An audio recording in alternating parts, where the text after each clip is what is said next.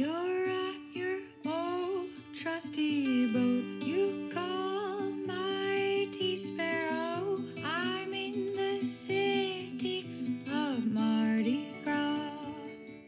Welcome to the Sailing into Oblivion podcast, where we hear stories from everyday people who do extraordinary things. I'm your host, Jerome Rand. Hey, everybody, just a quick note before we start this podcast. Uh, if you want to support and keep this show going, you can head on over to Patreon and uh, become one of the patrons. Uh, just to look up Sailing into Oblivion. And I want to do a big thanks to all of those who have already joined and are helping because it is fantastic. Um, this podcast today is just answering one question, and that is if you had a month of time uh, to do some hiking on the AT, where would you go and what section would you do? And I want to answer that for my buddy Matt down in South Carolina. And uh, other than that, hopefully we'll get some interviews going. But uh, I'm up in northern Michigan right now, all by myself, doing uh, work on this next book. And so it's a little hard to find people to interview uh, when you're all alone in this. Uh, in this winter expanse, but uh, I'll be headed back down to the boat soon enough, and we'll get back and rolling. So, here we go. Thanks for listening. All right, we are live and coming to you still up here, sequestered in a uh, The Shining esque situation that I'm in up here in the great state of Michigan, way up at the tip of the mitt, and it is freezing. It is covered in snow, and I'm basically alone in this house, and I'm trying to uh, continue to write this book, and it's actually going pretty well. Um, it's an enjoyable subject, so that absolutely helps because ideas sort of keep popping into my head. But that's where we're uh, doing this podcast, and I, I actually I got a question from a friend of mine down in South Carolina, and I really wanted to address it with him, but uh, our schedules didn't match up. But I figured I would go ahead and dive into it. And this actually brings us back to the Appalachian Trail adventure uh, a little bit, or at least some of the knowledge uh, that I gained doing the entire thing back in 2012. And the question that I received was this guy has about a month or so uh, of time that he's allotted to have off, and he'd like to go and do a section of the AT. And so there's there's typically two types of hikers. Uh, a through hiker does the whole trip from end to end, either from Georgia all the way to Maine or vice versa and back. So those are northbounders, which is the most common, and then southbounders, which is uh, I think they probably only make up maybe 10% of the people that hike the trail. And supposedly the southbound trip is a little bit more difficult because you're starting off in the most rugged terrain that you encounter on the trail, which is up in Maine. But his question, yeah, was what what uh, what section would you do? Where where would you go if you had a certain amount of time? And I want to sort of frame this in the perspective uh, of my own experience because I I've thought about that question. I'd love to. I always tell people that I would love to be able to do the entire Appalachian Trail for the first time again. I think doing it a second time would would probably not be anywhere near as enjoyable. Uh, and I could be wrong. I'm not. I just I'm I'm the type of person that likes to go and and see new things and all that. But I also have a big penchant for nostalgia and returning to some of the some of the highlight areas and seeing some of those sites again and going into certain situations uh, like little towns or you know those certain little camping spots that i pass by that i wish i knew about. And if i had it to do over again i know i would go there um, that sort of thing. And i've thought about that quite a bit because i would love to revisit some of these places and it's basically where I would go and and how much of the trail I would do. And and so getting to his his question and it's really it's up to the person. It the trail is so nice because it has an unbelievable array of different terrain different uh, towns.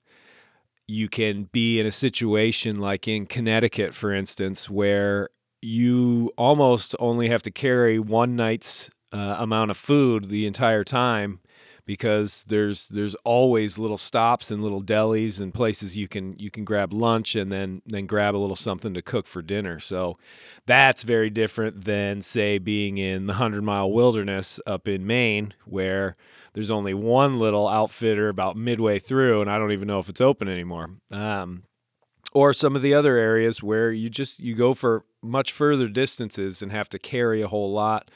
And some people might find that more appealing where you're actually you could go into doing something for instance like the smoky mountains where you're cutting through that whole thing. You have to bring about four or five days worth of food with you and you're you're going to see very little as far as crossing roads. And i mean there are a few but it's more of that natural setting, I guess, is what I'm what I'm thinking. Um, so there there's a lot uh, there's a lot of different options, and I think one of the cool aspects of the Appalachian Trail is the idea of doing an entire state, and that sort of because ah, when you're on the trail, it's a big day when you cross a state line. That's that's uh those are some of the biggest highlights. And if I were to allot myself a little bit of time, a few weeks or something like that, I think initially that would be my jump off point is looking at all the different states,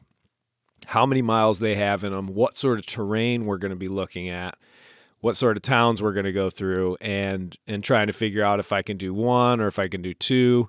And those vary as well. I mean looking at the numbers the the smallest state uh, I believe is I, I, can't remember exactly how how little trail there is in I think Maryland has like 40 miles um, West Virginia you just like barely touch.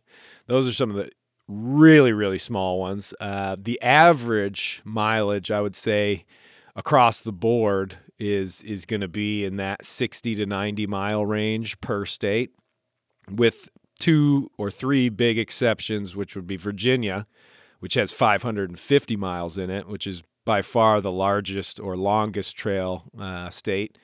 And then Maine coming in at second with about 280.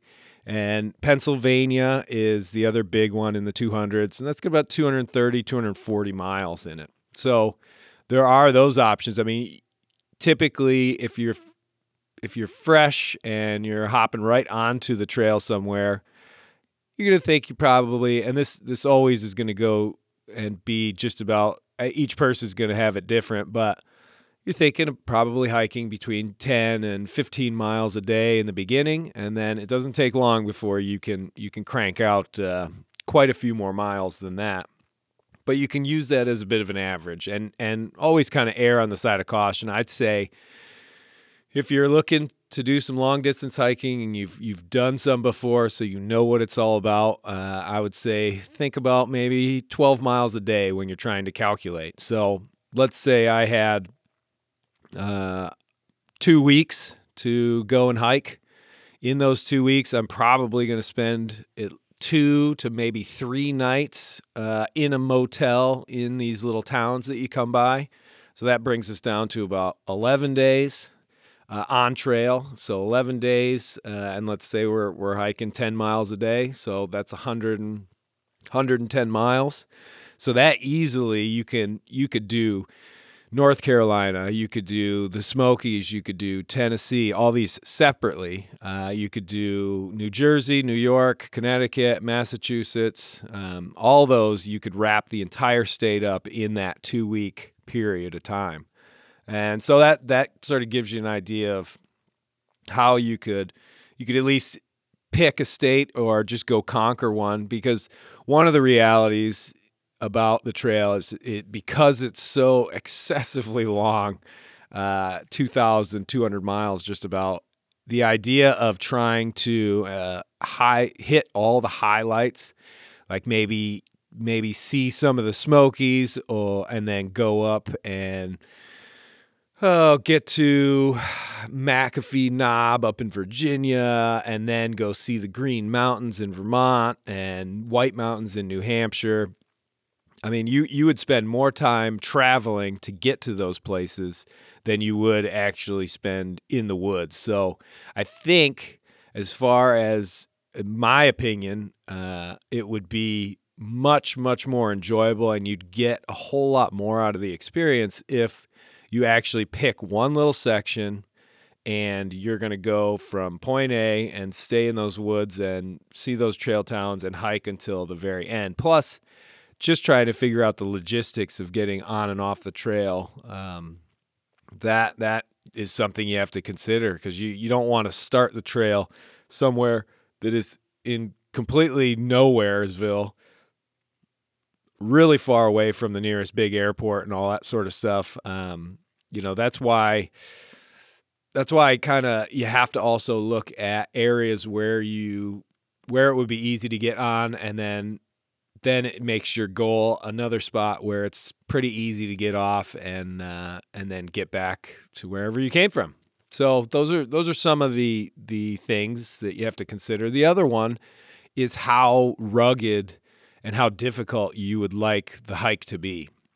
So you might be up for a big big challenge. You might actually be using it as a way to uh, get back in shape, lose some weight, something like that, um, or you just or on the other uh, side of the the spectrum, you might want to just have enjoyable hiking, nothing too crazy, just want to go out and spend some time in the woods, not be you know blistered feet and sore and miserable in that respect and and you know waking up in the morning and barely being able to move your legs which is something that's you know bound to happen on the AT uh, because it is pretty difficult. But there are there are some areas, you know. Uh, Maryland has some of the nicest and easiest hiking uh, I'd ever been on. Pennsylvania, regardless of its uh, of its reputation as the rocks and all that, there's also areas of Pennsylvania where it's perfectly flat and you're going through a lot of farmland and the hiking is easy. The day I did 40 miles was all through Pennsylvania, so there's there's so many different options. So I think I think what I'd like to start out with just just to give you an idea of the breakdown from state to state is the mileage. So Georgia, the first state, if you're starting down south, uh, you've got about 75 miles, and it's definitely pretty difficult hiking. It's uh, it's basically the up and downs, up and down, up and down, and it doesn't ever seem to stop. There's not a lot of flat walking. It's either you are going up or you are going down. And so it can be difficult. It, it, it for sure breaks a lot of people um, that go in there sort of imagining a trail much more like Virginia with gradual hills and more of a, uh, I don't know, a welcoming sort of trail. Um, you know, when I think of when I think of hiking in the woods on a trail, I picture Virginia. Um, just the the nice rolling hills. They're still really big hills and they're still very challenging, but it it just seems like um, everything's a bit more gradual. You know, Georgia was the first like two days of Georgia weren't too bad, and then you get up and over Blood Mountain, and all of a sudden the the game just changes and and it's it's pretty difficult. It puts you through your paces for sure. Um, so I don't know. Georgia Georgia was really cool. I think for me though it and most AT hikers it would hold a certain place on the podium so to speak because it's the first state that's when you arrive down there with this huge goal in mind to hike the whole trail and you're super excited your energy levels are up everything's new so you remember every little aspect. I mean when i think about the appalachian trail when i'm when i'm still and i'm still actually working on that book uh, i just got to figure out a few things before uh, i go forth with that one. Um, but when I was writing that, I mean, I could remember every single thing about Georgia clear as a bell. And then as it went on further and further, especially in the middle sections, that's where I really had to go back to my journals and start sort of dissecting some of the stuff that I said to try and remember uh, exactly what was going on in there. Because by that point, you're almost I'm not I don't think you're like a zombie on the trail, but you definitely are in a zone where you're moving so fast and you're so used to your daily situation that I don't know. Yeah, I just some of it just blanks. Um, and you even in the journals, you stop writing with such reverence uh, as you did in the beginning because you're not quite as excited about doing yet another 20 mile day and your feet hurt uh, just like they did the day before and the week before that so everything does sort of become a bit monotonous um, in some aspects but luckily, there's there's usually little breaks here and there. But Georgia, to try and stay on track here, Georgia, I think is a very beautiful state. It's going to depend on what time of year you go, um, and that's that's the one thing where my expertise uh, is very limited because I've only done the trail once. I started in the beginning of March, so a bit early and my my sort of thinking on that was put up with a bit more cold in the south and deal with less heat and less bugs uh, as I went north because I got up to I I reached Mount Katahdin July 13th I believe so was a 133 day trip and that that time frame if i were to do it again i'd probably do just about the exact same thing. I don't know i don't know why uh, leaving later i just feel like you'd be you'd be more susceptible to bugs and all that sort of stuff because i i think for me the most annoying thing and probably one of the most the scariest thing honestly are are dealing with you know when you just have constant constant uh barrage of mosquitoes or black flies but then you get you get into Virginia and the threat of of Lyme disease from from the deer ticks and stuff that that one's pretty spooky. And I remember on my trail the worst ticks that we encountered were in Pennsylvania and they were all wood ticks which are a larger sort of species and they don't seem I'm not sure if they can carry Lyme disease or not uh, from what I understand, it's it's only the deer ticks, which are so small you wouldn't. It's almost like you couldn't see them anyway. Um, but it's it's kind of a nightmare situation. You know, it changes it. You go from being in the woods and being able to just sit down and have some lunch to having to scope and look over everything and make sure there's no ticks crawling on you. And you're constantly doing these tick checks and stuff like that. And it's just not as enjoyable. It's not as sort of fancy free and whimsical, if you will. But um, so those are some of the things. Uh, as far as as far if you start in the beginning of March in Georgia, you're going to be in sort of winter dead forest. So there's no leaves, there's no buds on the trees because that is even if even if for whatever reason some of the trees start budding down, you know, in the valleys, maybe we have a really early spring. Um, you're going to be up in the up in the altitude, and and it's all going to be cold. There's there's no protection from the wind. That's one of the big things I remember in Georgia that early in the season was just the wind seems to be howling and howling day and night, and it's cold, like bitter, bitter cold. So um, you do have to sort of think about what time of year you have and and what uh, what your penchant for temperatures are. I mean, as as a hiker, I I tend to enjoy early spring and fall conditions as far as temperature and all that. Um, if it can be in the 50s and maybe the low 60s, for me, that is the absolute perfect temperature to be hiking in. And nice cold nights because then you sleep a lot better. You're snuggled up in your in your sleeping bag in your little tent and everything. And uh, for me, that's great. I, I would much rather do that than have it be 85 degrees and I'm just a, a pouring sweat the whole day, and then basically laying on top of your sleeping bag at night because it's still hot. Um, that that to me isn't isn't quite as enjoyable. So.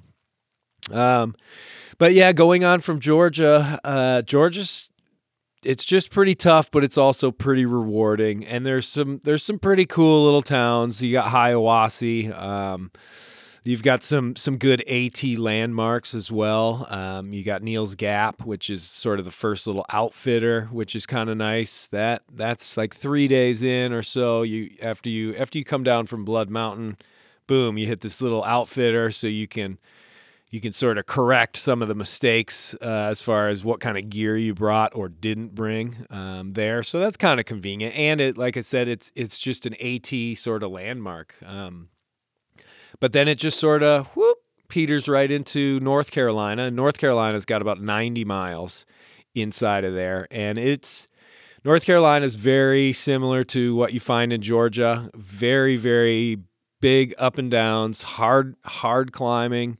Um, I think you even have to might even do a few scramble sessions up there, but it's also very beautiful. Um, you've got a lot of great views and just rugged, what I would call atypical uh, Appalachian mountain terrain. Um, just lots of hills and lots of views and lots of uh, lots of miles. So you know, 90 miles. If you were to do uh, Georgia and North Carolina, you're going to come out basically at the Smoky Mountains, and you've done uh, 100 160, 170 miles at that point. So right there is probably a pretty good two week trip, uh, maybe even three weeks, depending on how much time you want to spend in, in some of these little towns and stuff. So that's a nice little section, but I'm going to sort of base this off of uh, my friend's. uh, of, off of my friend's request, which he said he had a whole month. So he's got essentially, they call it four weeks. So if I if we're doing our calculations, let's say 10 miles a day, so you could do 400 miles, but you've also you've got a few stops. But I, I think 10 miles a day is a pretty good average because it includes um, it includes all the the days where you might spend one or two days in a town, which would be you know a zero day is what it's called, where where you don't make any miles at all. So we're we're just gonna sort of go off of that. um, so you can do 400 miles. He can do 400 miles in in one little one little month and one section. And with the trail being just over 2,000 miles long, so you're you're looking at just doing about a, a quarter or a fifth of the trail if you're going to do start at one spot and you're going to hike all the way to the to the other. So you could you could really do I would think you could do what I always referred to as the deep south section, which would be Georgia, North Carolina, the Smoky Mountains and Tennessee. And that all is very very similar, very rugged Appalachian mountain hiking. Again, you're in the South, um, so depending on the time of year that you go, you can either have it where you're right on the the backbone of of the winter and coming out of that, and so it's cold, and you get to actually watch as the trees start to bloom and all the the whole forest basically comes back to life. With our trail hike, I want to say it was in Virginia when it finally started to really change and and you got to see the leaves coming out down in the valleys and slowly making their way up to the to the peaks which was really really great. Um, so i would think if if if you were to say take off and want to do that deep south section so just about 400 miles um, well let's see that's actually 14 so it's a, it's actually more like 300 so it's a 300 mile hike to get from Georgia all the way up to the border of Virginia, and then Virginia. I mean, you could you could just peel into that a good little ways. But um, if you left in the beginning of April, you're you're essentially going to be, I would think, out of the worst of the cold. Although in those mountains, ye be warned because it can be the springtime and still get snow when you're up at three, four, five thousand feet. And, um, you know, even in Tennessee, I believe Clingman's Dome is the highest point, and that's just over 6,600 feet. So it's pretty far up there. And it, it does, you, you, you understand very quickly that uh, just a few thousand feet can can be a huge game changer as far as temperature and weather conditions. So, So that's a nice one. The Smokies, though, um, the Smokies are. Eh, it's hard to describe because it's a balancing act between absolutely stunning, stunning forest, this just old, ancient forest that feels ancient. And there's lots of animals and it's beautiful, but it's also difficult. It's raining all the time. I mean, the Smoky Mountains get their name because it's always hazy. It's raining. You know, it's this sort of smoky place, and it's it's difficult because you have to stay in these these shelters, and there's typically a lot of people. I I believe the Great Smoky Mountains are still the most popular national park in the United States. They they receive more visitors than any other, and there's a lot of people that live within a day's drive of that place. So it's definitely very popular. So so you have to sort of go back and forth. Um, and this that actually also sort of leads into another thing. Um, because the Appalachian Trail is a um, just an open thing where there's a lot of people these days that, that go and try it. You you do want to consider how how much of a social activity you want it to be because if if you're looking to have your own experience and you you don't want to be just crowded with other people you don't really want to be in the culture of the through hikers and all that sort of stuff well then you're probably going to want to go and um, you know start and hike do something up in the north if you're starting in April or or May or something because the vast majority of hikers are again coming from Georgia going north and they're starting from March. I think the the majority start in March and in April. So those 2 months you're going to find the most populated part of the trail is going to be down at the start. And it's going to just thin out and thin out and I can't remember what uh, the year that I did it in 2012, I can't remember exactly how many people had dropped out, but I think the average by about halfway, so just about the time you're in uh, hitting Pennsylvania and stuff, um, you're looking at about 50% of the people are have already dropped out, and a huge amount have already dropped out um, in the first like two weeks. So it's it's one of those things where if you hop down and start in Georgia in April, you are going to be surrounded. All the shelters are going to have lots of people in them. There's going to be tents everywhere.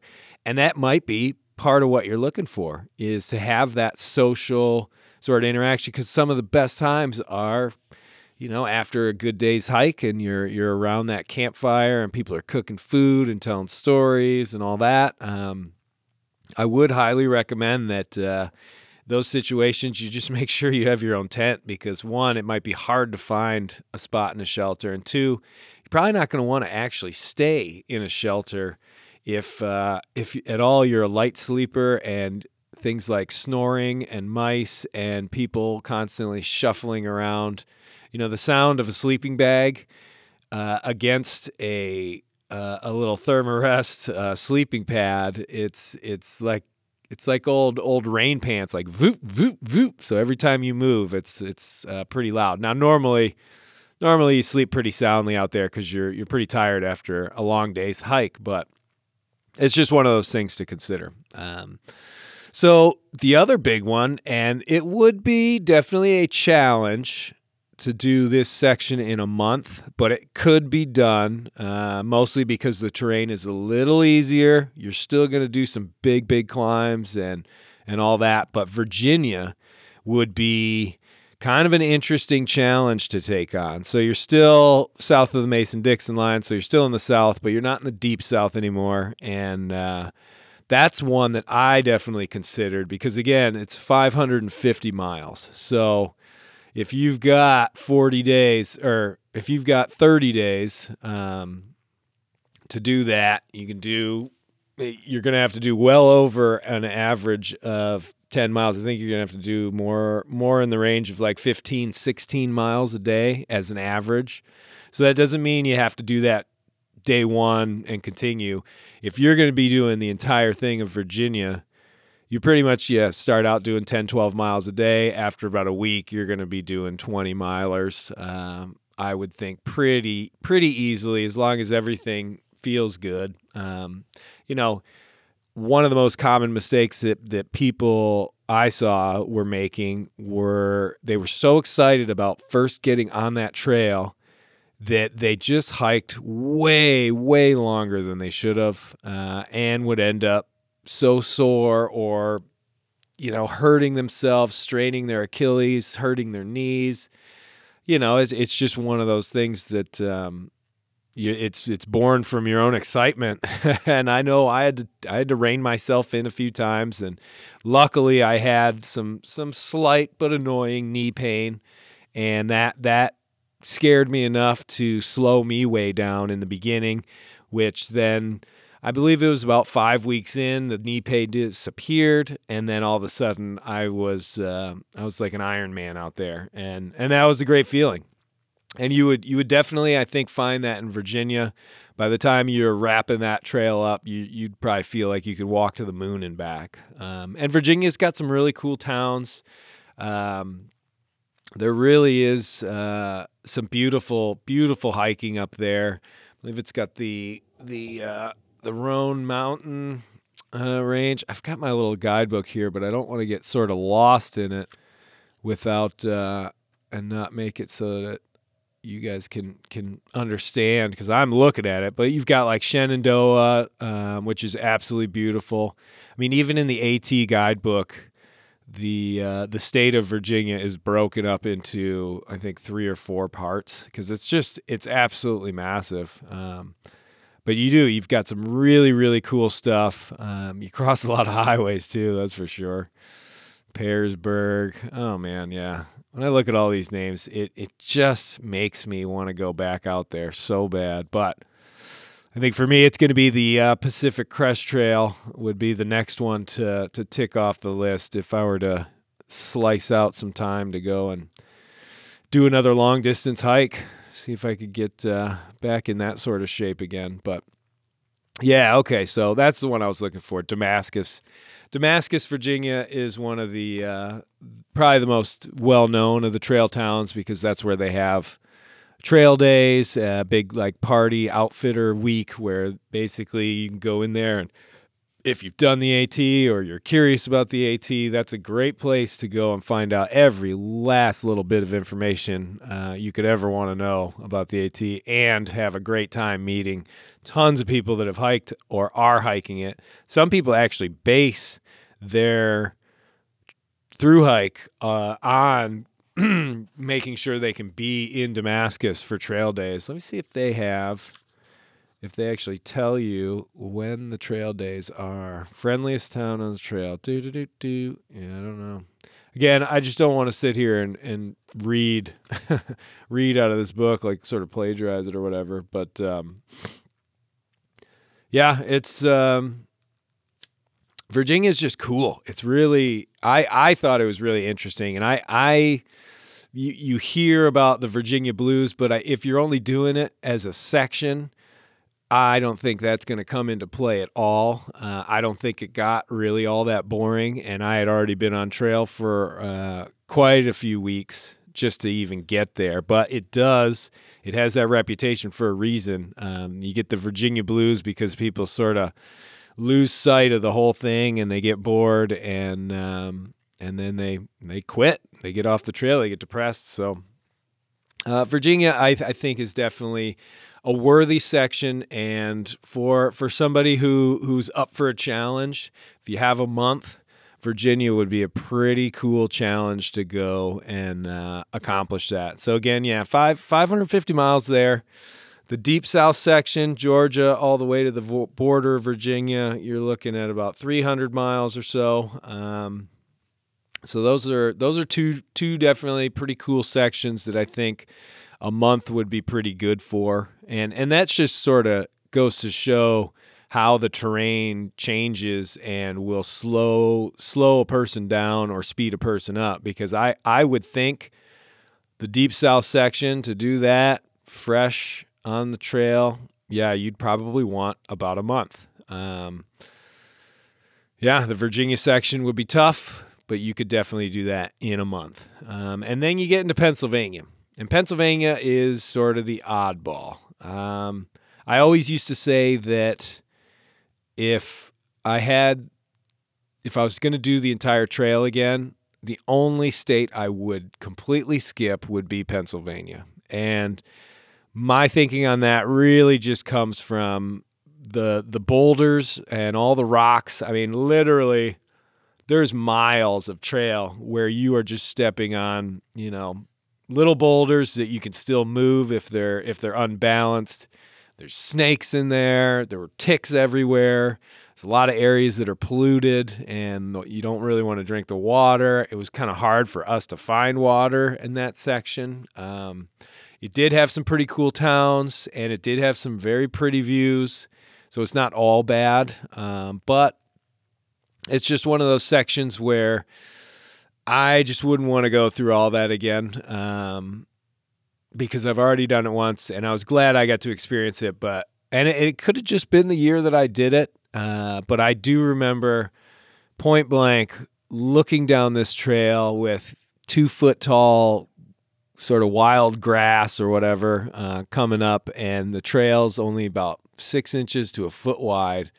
And I could literally see all the way down this trail little tiny burgundy colored wood ticks hanging on every other blade of grass, just waiting for the next hiker to walk by and they're just gripping right on you. I mean, it was it was pretty incredible. Uh, you had to keep your eye on that.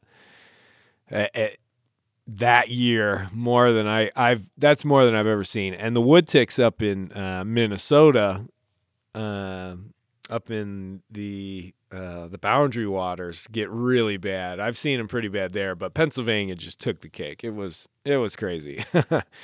So I don't know. I I guess I I'm just gonna say I wouldn't recommend Pennsylvania um, unless you had some some notion of wanting to experience sort of the misery of the rocks and all that sort of stuff. Then hey, you know maybe that is the little section for you. There's 240 miles or so of Pennsylvania in there, and uh, it it presents some pretty challenging stuff, but it also presents uh, some pretty wide open, easy hiking uh, the further north you get in there. And, you know, there's some areas where I think you're just, it's flat walking pretty much all day. You go through these farm fields and then you go through these towns and back into the farm fields and then across the highway. And I just remember stopping, I think it was in like a Super 8 motel after 40 miles. And I, I took my boots off and I fell into that bed. And I just remember, leaving the door open so that the pizza delivery guy could just come right in and I wouldn't actually have to get up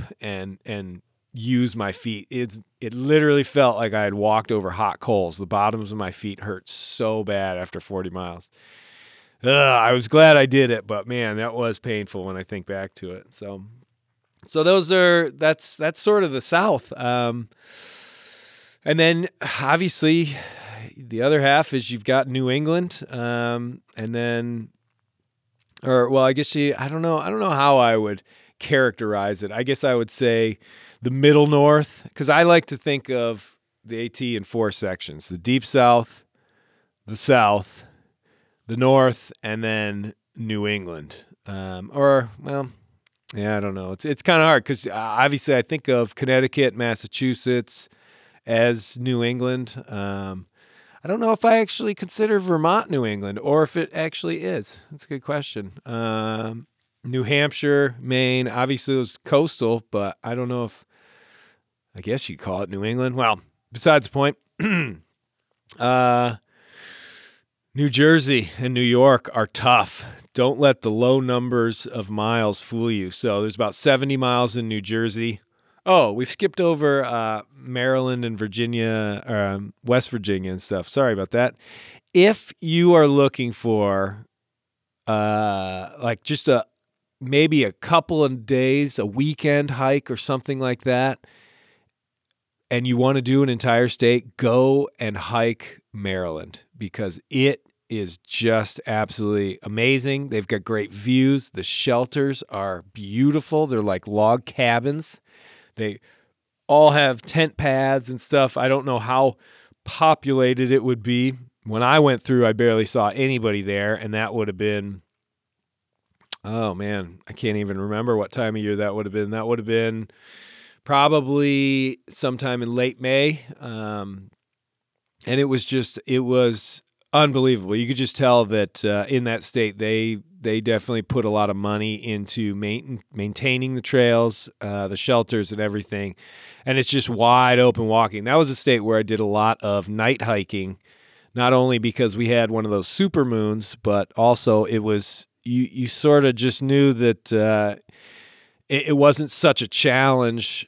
Uh, the actual terrain that you could you could get away with hiking, and in some some respects, we got away with it without even using our headlamps, uh, which was really cool. You know, when you when you let your eyes adjust for long enough, you get a really super bright moon that's right overhead, and you can pretty much see the trail even if you're in the woods. Which by then, you know, the trees had leaves and all that sort of stuff, but um, it was it was pretty cool. Um, I definitely liked Maryland, and it is. It's it's short, it's sweet, and you get your little taste of the AT, and you could do it pretty much in a weekend. So you got about 40, 41 miles.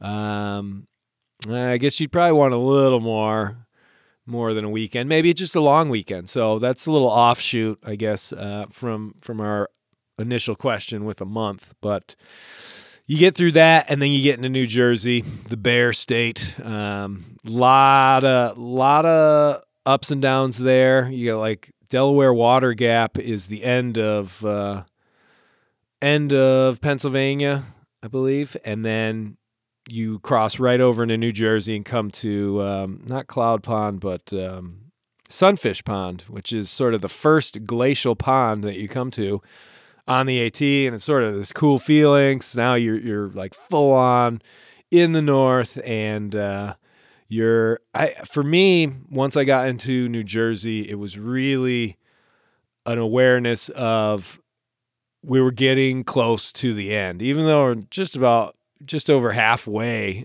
you know, to Mount Katahdin, and still a huge amount of trail to do it's still there was just this idea of like, wow, we're well past the halfway point, and uh, and holy cow, it's it just it hits you like a ton of bricks, and then all of a sudden you want to like slow down. But that's besides the point. So New Jersey, you got a lot of bears. You got some great hiking. Um, it's very difficult. New Jersey and New York. Um, so New Jersey's got about 70 miles. New York's got about 90 miles. One of the nice parts about getting up this far north is you're going to find that you do not have to carry quite as much food because there's the availability of of stopping and resupplying far more than you get down south and in Virginia. So that's something really to to sort of consider because if you've got this little chunk of time and and let's say you want to do uh, New Jersey, New York, Connecticut, Massachusetts. That's you're looking at about 350 to 400 miles, which is definitely doable in a month. Um, it'd be a pretty epic, epic little section to do. Um, but the nice part is, compared to the deep south, where you're going to be packing sometimes for four or five nights in the woods, up up in New Jersey all the way through Massachusetts, you're you're pretty much you might you might have to do that once or twice, but the vast majority of it you could probably get away with one or two two days worth of food, um, and you're also going to be able to eat you're not going to be just living completely off of noodles and um, you know tuna and peanut butter and all that because because most of those towns you can also stop and they have little delis or restaurants and, and things like that so your your initial diet doesn't even have to completely require you to be eating sort of uh, this this trail food so to speak which I like trail food. It tastes great. Um, I like Mountain House, like dehydrated stuff but I know that it's really not all that great for you. And it's hard to find really good foods, and maybe I just don't know about them and they're out there. Um, but, you know, foods that are healthy that you can take out on the trail. And I don't know, I've, I've never really found much outside of some of those powders and things like that, the green powders where you can just mix that in with some water, which I think now though I didn't know about them back then, I would for sure bring some powdered stuff uh, to be able to do sort of like a green, like life drink or whatever, um, every single day on the trail, just to give you that boost of nutrients. Because, you know, like it or not, uh, a thing of macaroni and cheese really isn't uh, isn't that nutritious, and it, it's probably pretty hard on your body to sort of deal with that food, but when you're out there hiking, you're really just looking for all the good calories and because you're burning, you are burning thousands and thousands of calories every day. So, back to sort of that section. Yeah, I would think to section one off for a month, New Jersey, New York, Connecticut, and Massachusetts would definitely be a uh, a, a good option to go for especially if you you like seeing a lot of the towns and and that sort of thing because you are going to go through a huge array of little towns and be able to get to pretty cool little spots to check out. Excuse me. And and really uh, experience more of a less or you're going to experience less of the just constant woods and more of the Americana, uh, so to speak. I don't know if that's the right word, but you're just you're basically walking from town to town, and you're gonna you're gonna come into a town every couple of days and and all that. So that's definitely um, a, a, a vastly different hike than doing say the deep south or even Virginia. So that's uh, that's definitely another section, which brings us to the final section. And this is the one that I would probably I I want to say if I was really looking for a challenge, I would probably take on the three final states. I would probably take on Vermont, New Hampshire, and Maine one more time because this without a doubt is going to be the hardest section to hike, but it's also going to be the absolute most beautiful. Now, whether or not that can be done in one month, fresh starting on the trail, I don't know. I mean, we're you're looking at about three, so 300 miles or so for Vermont and New Hampshire total, and then another 300 just about in Maine. So you're looking at like 600 miles. So comparable to Virginia um, maybe a little bit longer. And I don't know. I kind of think I, if I was going for it, and I wanted those grand views from the White Mountains and all the stuff up in Maine, I'd probably, if I had, if I were to do it, I would probably start in New Hampshire and just do New Hampshire and Maine. Vermont has some beautiful, beautiful hiking, the Green Mountains, all that sort of stuff and it's it's got some great little towns. It's it's really is a, a beautiful place, but at the same time, it's uh, really muddy. It's always pretty wet. I can remember sleeping essentially in swamps uh, at high altitude and going through hailstone uh, hail hailstorms in June.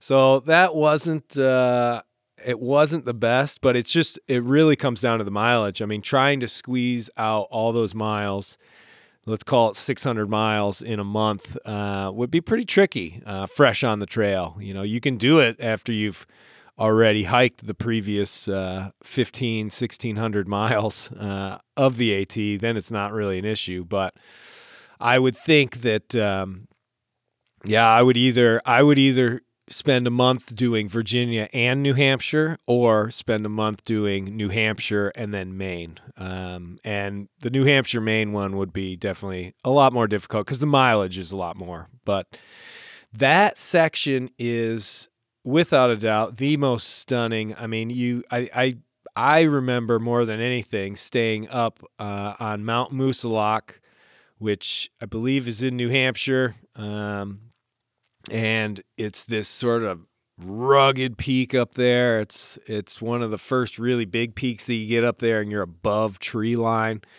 Um, you know, out west, I think to get above tree line, you could be I don't know nine, ten thousand feet or something like that. I'm not really sure, but in New England uh, and and way up north there, the tree line really is only around like four thousand feet or something. And I'm not sure why. I'm sure it has something to do with the weather patterns and and all that sort of stuff. But so you get instead of getting to the top of a mountain like down south where the vast majority of them are covered in trees, and unless it's still everything's winter dead, you're not really seeing much besides just the forest. Um, up there, you get above that tree line, and now you've got the whole world, horizon to horizon, and it's just absolutely beautiful. So that's definitely something to take into account. Now, it is very, very rugged climbing. Um, it's tough. There's a lot of big ups and big downs, and they don't ever want to stop. Um, you've also got you've got a lot of bears. You got a lot of moose. Uh, once you get up in Maine, definitely moose are are an issue. When you hike on the trail there, you're you're seeing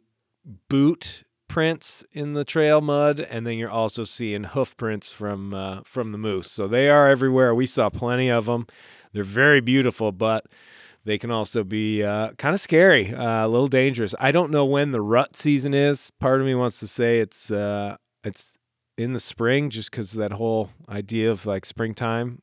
but um, I don't know. I don't know when the rut is. I don't think it's any time around when when normal AT hikers are out there, but really really beautiful sections and just the biggest most majestic mountains. And you still get a lot of really great um, trail towns. I think my favorite in in vermont and new hampshire really was on the border when you go into hanover because it's this cool little town. Dartmouth college is there. There's a lot of outfitters. There's a lot of great restaurants uh, and there's just a lot of nice people. Um, you can go out and just meet people and by that time, a typical AT hiker has a huge beard, so it's sort of a big red flag. Everybody knows who you are and what you're doing. And as long as you don't smell too bad, they'll probably approach you and, and want to ask you questions and stuff. But um, pretty cool trail towns. And then Maine, Maine definitely had some really, really neat places. Um, I would say, I'd want to say my, my, probably one of my favorite trail towns was, uh, was Monson, Maine, and it's it's sort of the last town that you really come to before entering the the hundred mile wilderness, and it's not.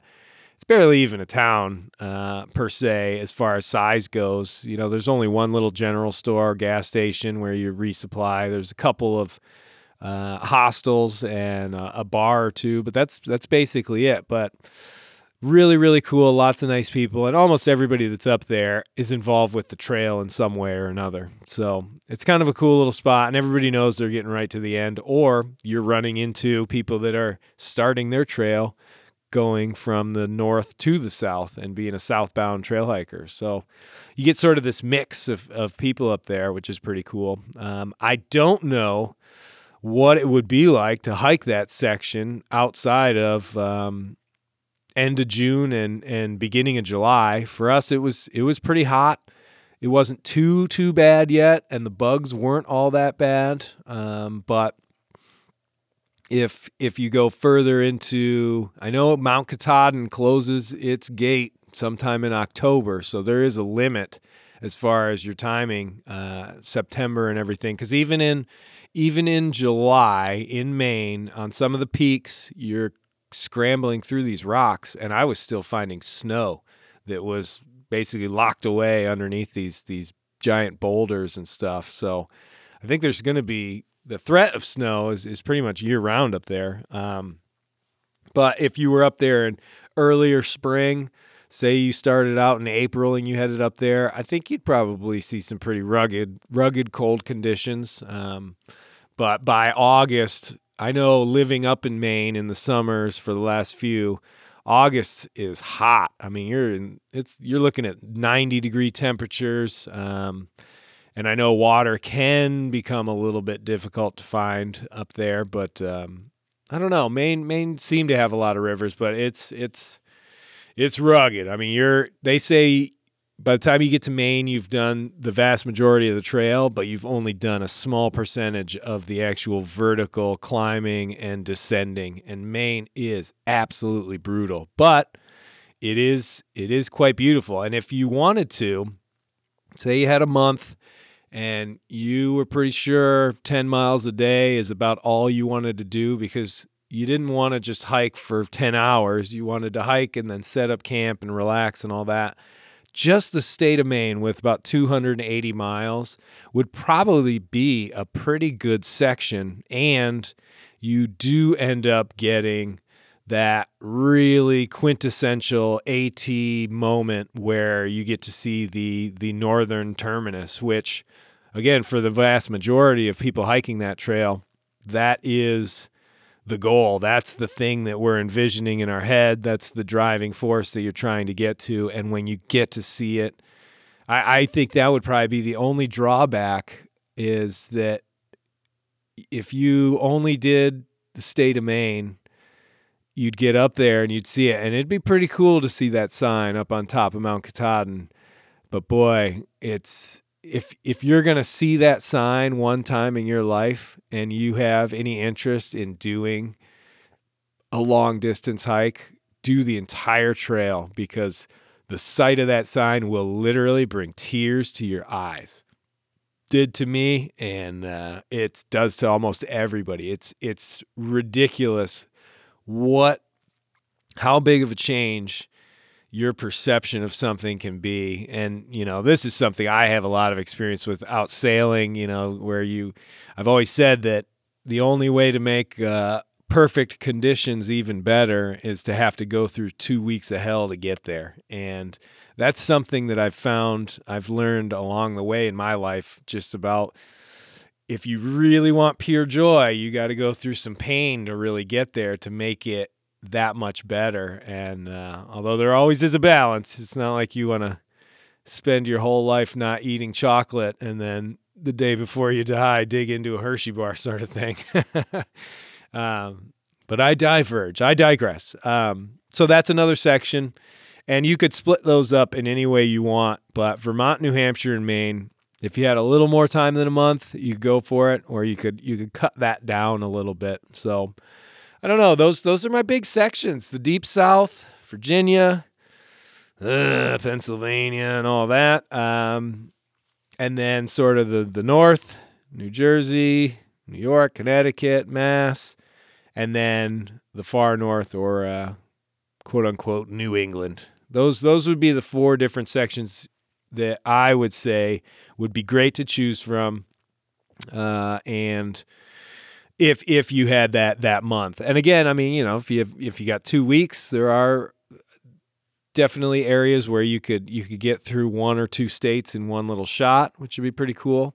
But it really just is going to come down to when you want to go, what sort of terrain you want to have, how big of a challenge you want it to be, and um, I guess just uh, where you feel like doing it. The other thing could be, you know, maybe you live in uh, maybe you live in Ohio and you don't want to travel all the way down south to go and do this, um, or maybe you do. Maybe it's April in Ohio and it just snowed again, and you want to get out of there, and so you head on down uh, to where it might be just a bit warmer down in uh, in Georgia. So there's there's so many options. That's part of the trail that I really really like is that if you do get to return to it or or you're just trying to to get a taste of it, you have so many choices uh, as far as where and and how and what sort of stuff you want to see. So the the AT just provides so so many great opportunities to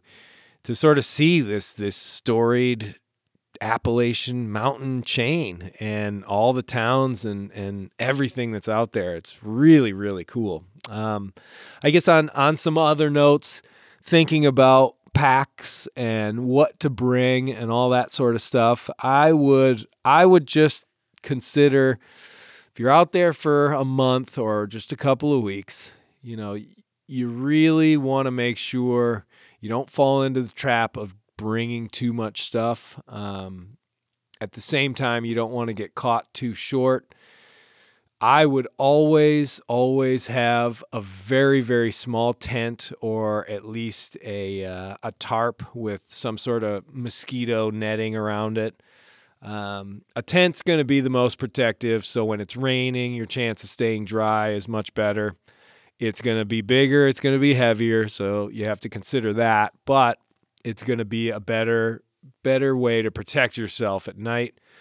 Um, I had a tarp for the first half of the trail because I figured it'd be cold enough where the bugs weren't going to be an issue, but I did suffer from you know, dealing with the rain and all that sort of stuff, getting into the sides and and getting me a little wet. But on the AT, you soon find out that wetness is sort of life out there, and uh, the sooner you accept that fact and just uh, start to try and figure out a way to enjoy it, then the better. Um, if you if you constantly try to uh, sort of buck Mother Nature and and try and beat it, uh, you'll find that on this trail and out there, uh, you're you're done for. You really you'll just have a miserable time because you're all you're spending more time trying to avoid your situation than actually just immersing yourself in it and and sort of living in it. But as far as the the gear goes, yeah, I mean, because you you wanna you always want to make sure you have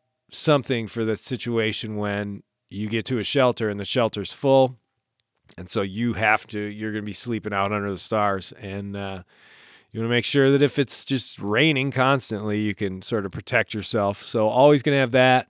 You're to have a sleeping pad sleeping bag. Um, cooking stuff i i had some some crazy little tiny stove that that eh, though it only weighed like an ounce um, it just it I would go with a Jetboil.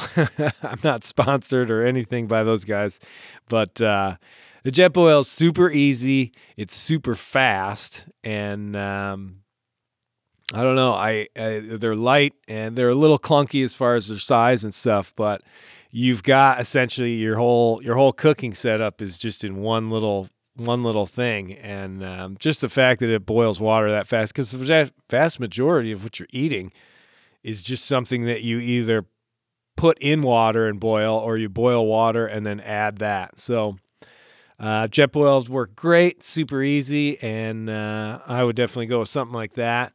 Obviously, you need a headlamp, but you you got to keep things bare bones too. Um, I, have seen people pull three or four books out of their packs, and even if you're only out there for a month, um, you're still carrying that the whole entire time. So I I recommend if if you really want to be a reader, always you know have one book or something like that, but maybe even cut it up into sections. Um, you'll still want to have one of the AT guidebooks. Um, I know the Appalachian Trail through Hikers Companion, that one's still in print.